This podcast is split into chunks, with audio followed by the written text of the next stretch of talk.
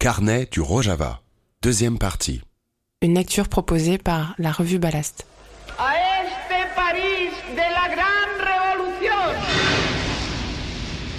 Ballast. Tenir tête. Fédéré. Amorcé. Deuxième volet du journal de bord de la militante écosocialiste et conseillère régionale Corinne Morel Et lu par Cyril Choupas pour la revue Ballast. Nous avons dormi dans la famille d'un ami et journaliste kurde. Date caramélisée dans l'huile, coussin à même le sol, transformé en matelas, sourire en pagaille. Malgré notre arrivée tardive et inopinée à cinq, nous avons été accueillis avec chaleur et sans manière par toute la famille. Cousins, sœurs, mères, beaux-frères et enfants. Ce matin, nous repartons sur les routes à la découverte du fameux village de femmes, Jinwar.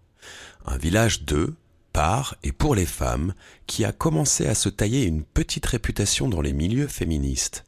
Avant de m'y rendre, j'avoue que je craignais un peu de me trouver face à un nouveau sectarisme inversé, des femmes victimes de la violence patriarcale qui excluraient les hommes de leur vie, ce qui m'aurait semblé à l'opposé des valeurs de mixité et d'égalité prônées par le Rojava.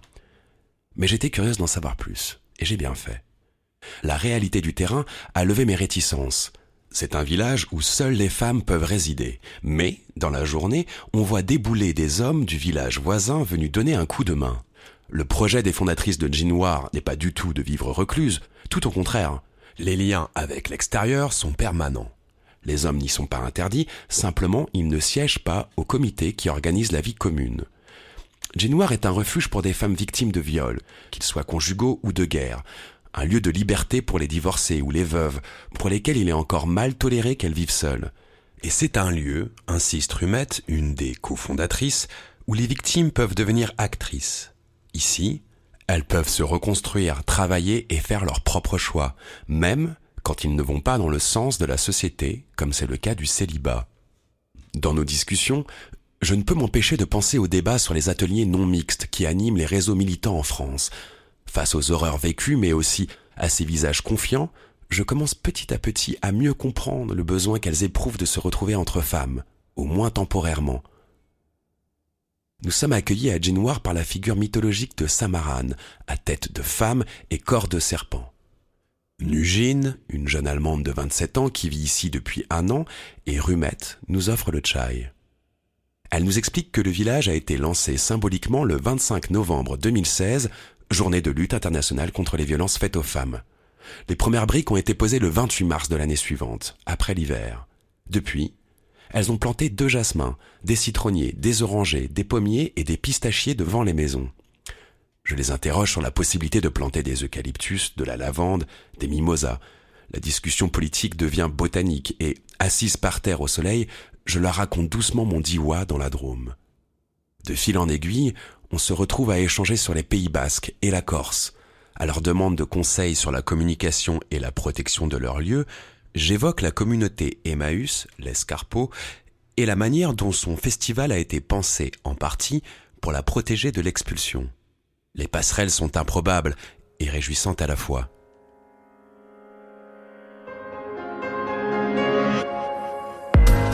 Das alles kann man nur leisten, wenn man innerhalb der Gesellschaft wirklich materiell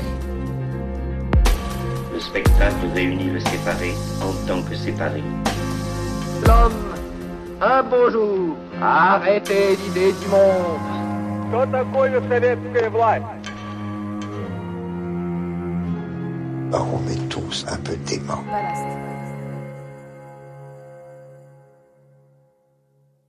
Ce jour-là, il y a aussi Siram, mariée, neuf enfants.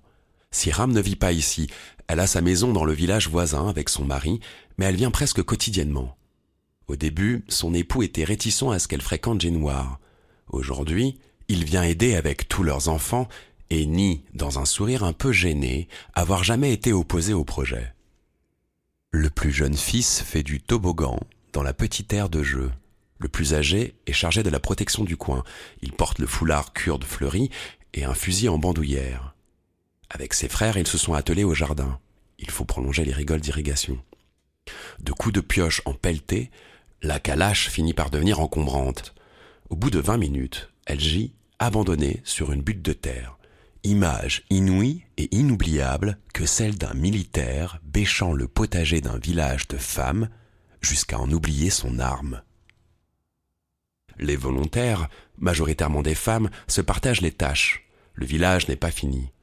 Sur les trente maisons en projet, toutes ne sont pas édifiées, une seule est pour l'instant habitée. Il faut encore fabriquer des briques de terre paille qui serviront aussi à construire l'académie, lieu d'alphabétisation, d'éducation et de formation des femmes. Planter les herbes médicinales qui serviront aux soins de santé et à la prévention, s'occuper des poules et des moutons, du futur four à pain et du potager commun. Alors que nous sommes courbés sur de jeunes pousses avec Nujin, une camionnette arrive avec à son bord une jeune Française, Maria, venue participer à la révolution du Rojava. Avec elle deux, nous aurons des discussions animées sur la question de l'État. Est-il par définition centralisé et autoritaire ou à réoccuper? Mais aussi sur l'écosocialisme, qui semble davantage leur plaire. J'ai d'ailleurs apporté quelques exemplaires du manifeste des 18 thèses pour l'écosocialisme que je sème comme des graines au Rojava, un terreau fertile déjà arrosé par Mouraï Boukchine. Du moins le pensais-je, car en réalité, et est-ce un hasard, le philosophe et écologiste américain, à qui l'on attribue souvent l'évolution d'Okshalan, et donc du PKK, qui pourtant est marxiste-léniniste et étatiste, tend, lui, vers le confédéralisme démocratique, c'est-à-dire communaliste, fédéral et écologiste. Eh bien, il ne m'a pas été cité une seule fois ici. Avec les jeunes journalistes kurdes qui nous ont suivis, on discute également généalogie, cette science des femmes qui aspire à revisiter de nombreux domaines théorisés et construits au fil de l'histoire par les hommes, mais aussi autonomie et agroécologie. D'ailleurs, les champs ici sont relativement verts, mais nous ne sommes qu'au tout début du printemps. D'ici quelques semaines, tout sera jaune et brûlé. La sécheresse a été aggravée par le régime syrien, qui a organisé la déforestation de la région pour en faire son grenier à blé. À cela, des monocultures de colza et de coton s'y sont ajoutées. Le régime a interdit de planter des arbres fruitiers et arroser le tout de fertilisants chimiques. Bref, cultiver un potager bio relève donc du défi. On maudit le générateur qui fait un bruit d'enfer, mais qui reste pour l'heure le seul moyen de pomper l'eau du puits. Le soir, on le bénit de fournir un peu d'électricité au moment d'aller se coucher, trempé, mais ravi d'avoir couru sous l'orage pour aller bâcher les briques restées à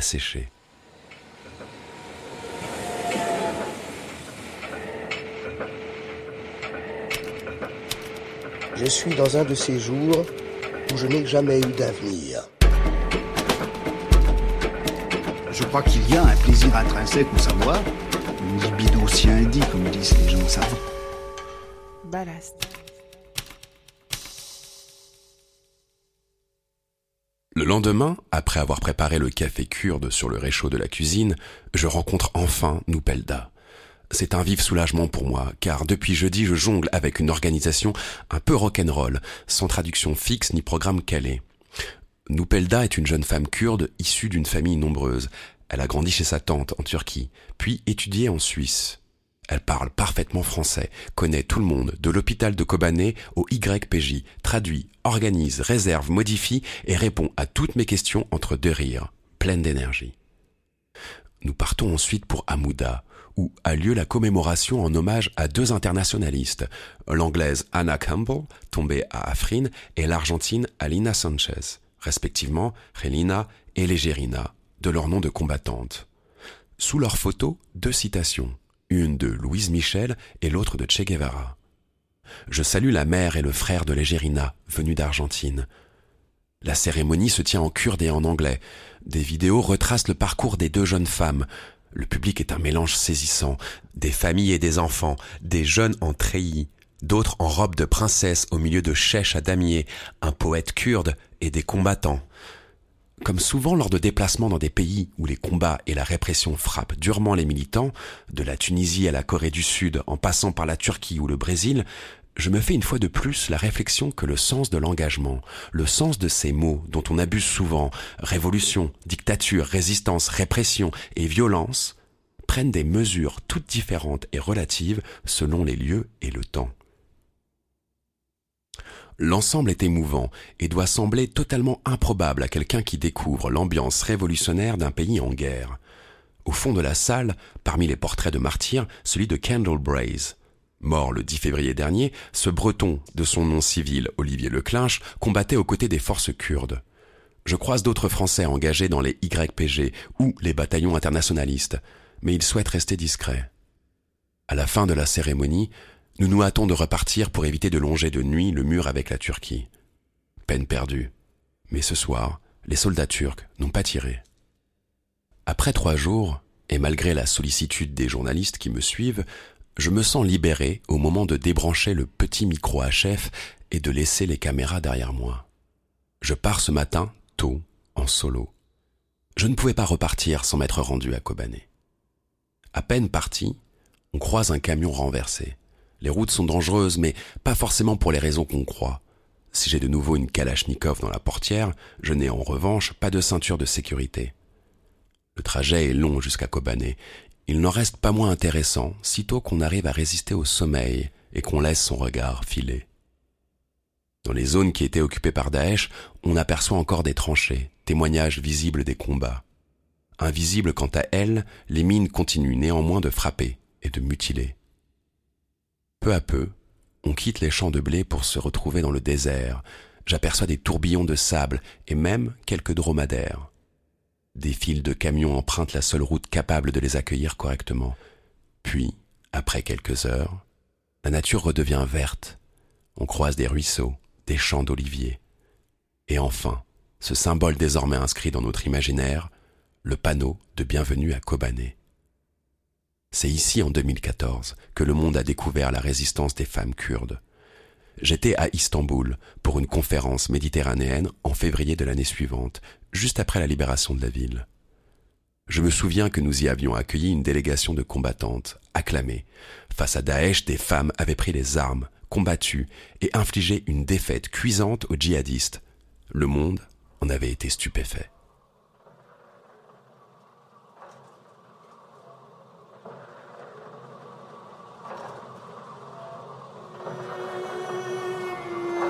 If we do not ascend to those levels, if we tell the American public that we are more willing to invest and bail out big banks than we are willing to invest in our farmers and our urban families, then I don't know what we're here doing. Je ne m'intéresse pas au nihilisme contemporain par euh, goût esthétique ou personnel.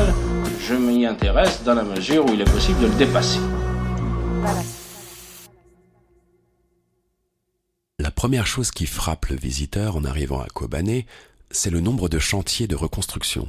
La ville est déjà relevée dans de très nombreux quartiers et les travaux ont réussi à contourner l'embargo grâce aux carrières et aux cimenteries toutes proches.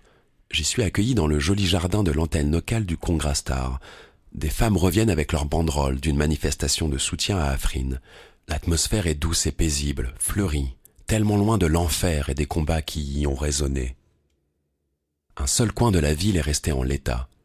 Un mémorial à ciel ouvert pour que chacun se souvienne de ce qu'était Kobané à l'issue de la guerre. Des immeubles éventrés, des murs soufflés, des voitures calcinées.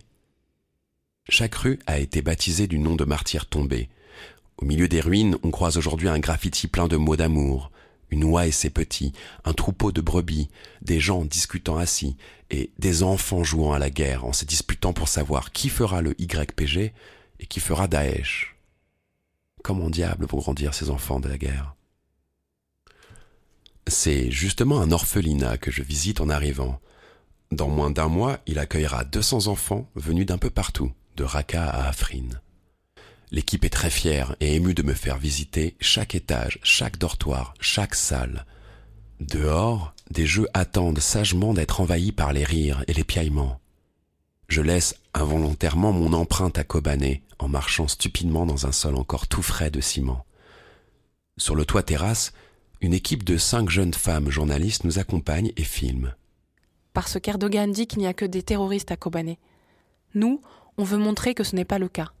Nous profitons de la vue panoramique pour évaluer l'étendue et l'état de la ville, jusqu'à cette petite colline de Mashtanour qui a vu arriver Daesh il y a quatre ans. C'est Sarah, 40 ans, qui m'en fait le récit détaillé. Sarah ne connaissait pas les armes, alors pendant la bataille, elle a soigné et cuisiné pour celles et ceux qui se battaient. Au moins ils n'auront pas faim. C'est ce que je me disais. Elle m'explique à quel point, dans le Kobané d'avant la Révolution, les femmes vivaient sous la domination d'un système clanique, patriarcal et féodal. Encore plus qu'ailleurs, précise-t-elle. C'est la résistance des femmes dans la montagne qui a ouvert les yeux et le cerveau des femmes de Kobané. On s'est dit que c'était possible et tout a commencé. C'était avant le début de la révolution de 2011 en Syrie, mais déjà la résistance se préparait. Sous le régime syrien, on ne pouvait rien faire. Ni en tant que kurde, ni en tant que femme, à part s'occuper des enfants et de la maison. On a commencé à casser cette vision de la femme jusqu'à faire la guerre, nous aussi. Kobané était la première à sortir du régime, puis Afrin et Saisir. On était préparés. Nos armes et nos drapeaux étaient cachés, mais ils étaient prêts. Le jour J, le 19 juillet 2012 à midi, on les a sortis. Le régime, déjà affaibli par les autres fronts, est parti. Alors est venu le temps de construire les assemblées, les communes, de construire le peuple. On a commencé dans douze rues avec des femmes qui n'étaient jamais sorties de leur maison. On a utilisé les bâtiments de l'État pour tenir les premières assemblées. Et ça a été comme quand on enlève un caillou de l'herbe. Elle se redresse. Les mots de Sarah coulent en un flot précis. Elle pointe les lieux du doigt tout en me racontant. Nupalda traduit. Et puis il y a eu Daesh et la bataille de Kobané, jusqu'au 27 janvier 2015. On avait à peine retrouvé la liberté et quelque chose de pire que le régime est arrivé. Mais entre-temps, on avait appris et élargi le mouvement. On a pu combattre plus efficacement. Alors que Daesh était aux portes de Kobané et qu'une partie de la population avait fui vers la Turquie toute proche, Sarah fit promettre à son mari de ne pas lui demander de partir. Mais quand la colline de Mashtanour fut prise à son tour, il l'exhorta à fuir. Elle partit avec ses quatre enfants. Elle ne resta à Sourouche qu'une semaine. Il y avait trop de morts, trop d'amis. Elle se sentait honteuse d'être partie et revint soigner les blessés, rafistoler les chaussures, préparer les repas de celles et ceux qui étaient en première ligne. Elle organisa des assemblées dans les camps de réfugiés de la zone tampon entre Kobané et la Turquie. Les Turcs ne nous laissaient pas installer de tentes pour l'hiver. Les gens dormaient sous des remorques. Il y avait des mines turques, on était tout proche de la frontière. Je me souviens d'une famille. Elle était arabe, lui kurde. Ils dormaient avec leurs cinq enfants dans un camion. Il est mort d'une bombe de Daesh. Aux côtés de Sarah, sa fille Zilan, en t-shirt Mickey. Elle n'a pas voulu quitter sa mère quand celle-ci est rentrée, et elle a vécu tous les événements de Kobané. Et comme pour nous rappeler que le sort n'en finit pas de s'acharner, la visite continue avec l'hôpital militaire des YPG, ouvert en 2012. L'équipe est kurde, arabe, turkmène. L'orthopédiste a fait ses études en Espagne et en Roumanie. Ce sont pour la plupart d'anciens blessés de guerre qui ne peuvent plus combattre, passer des armes aux soins. Dans la salle de repos des médecins, ils plaisantent de bon cœur et partagent un chai. Puis ils m'emmènent rencontrer les combattants blessés, amputés, brûlés, mutilés au combat. Un jardin baigné de soleil et de roses planté un 4 avril. Le jour de l'anniversaire d'Apo, Parmi les blessés, certains semblent à peine sortis de l'adolescence. Ferhat, 22 ans, a été touché au bras à Mambige. Mohamed, 21 ans, a quant à lui la jambe brochée suite à un tir à Tabka. Ibrahim, 25 ans, n'a plus de jambe droite en dessous du genou. Une mine, à Raqqa. J'ai beau ne pas découvrir que la guerre fait des victimes, c'est une toute autre appréhension de la réalité que de serrer la main de ces blessés. J'échange avec l'équipe soignante qui me confie à quel point ils sont touchés de ma présence. Comme cette marque d'attention leur donne de l'énergie. Ils me disent cela avec une sincérité et, et une simplicité désarmante. La situation est absurde à en hurler. Je n'ai fait que prendre un bateau. Eux de réparer les pires atrocités toute l'année. Je repars dans trois jours, eux vont rester. Plus tard, dans la voiture, Evin, du Congrastar, me dit la mine soucieuse. Nous, à Kamichl, on n'a pas été frappés comme Kobané par Daesh ou Afrin par la Turquie. Si ça nous arrive, est-ce qu'on aura leur courage? Je crois qu'une des choses qui fascine au Rojava, c'est peut-être avant tout ça, quelque chose qu'on a perdu, que nos générations n'ont jamais connu et, et qu'on ne comprend pas. Être prêt à mourir pour des idées, servir son peuple, y trouver du bonheur et de la dignité. Retrouvez tous les articles à l'adresse revue-ballast.fr. Vous pouvez également commander ou vous abonner sur le site à la version papier composée uniquement d'articles inédits. La revue est aussi disponible dans votre librairie.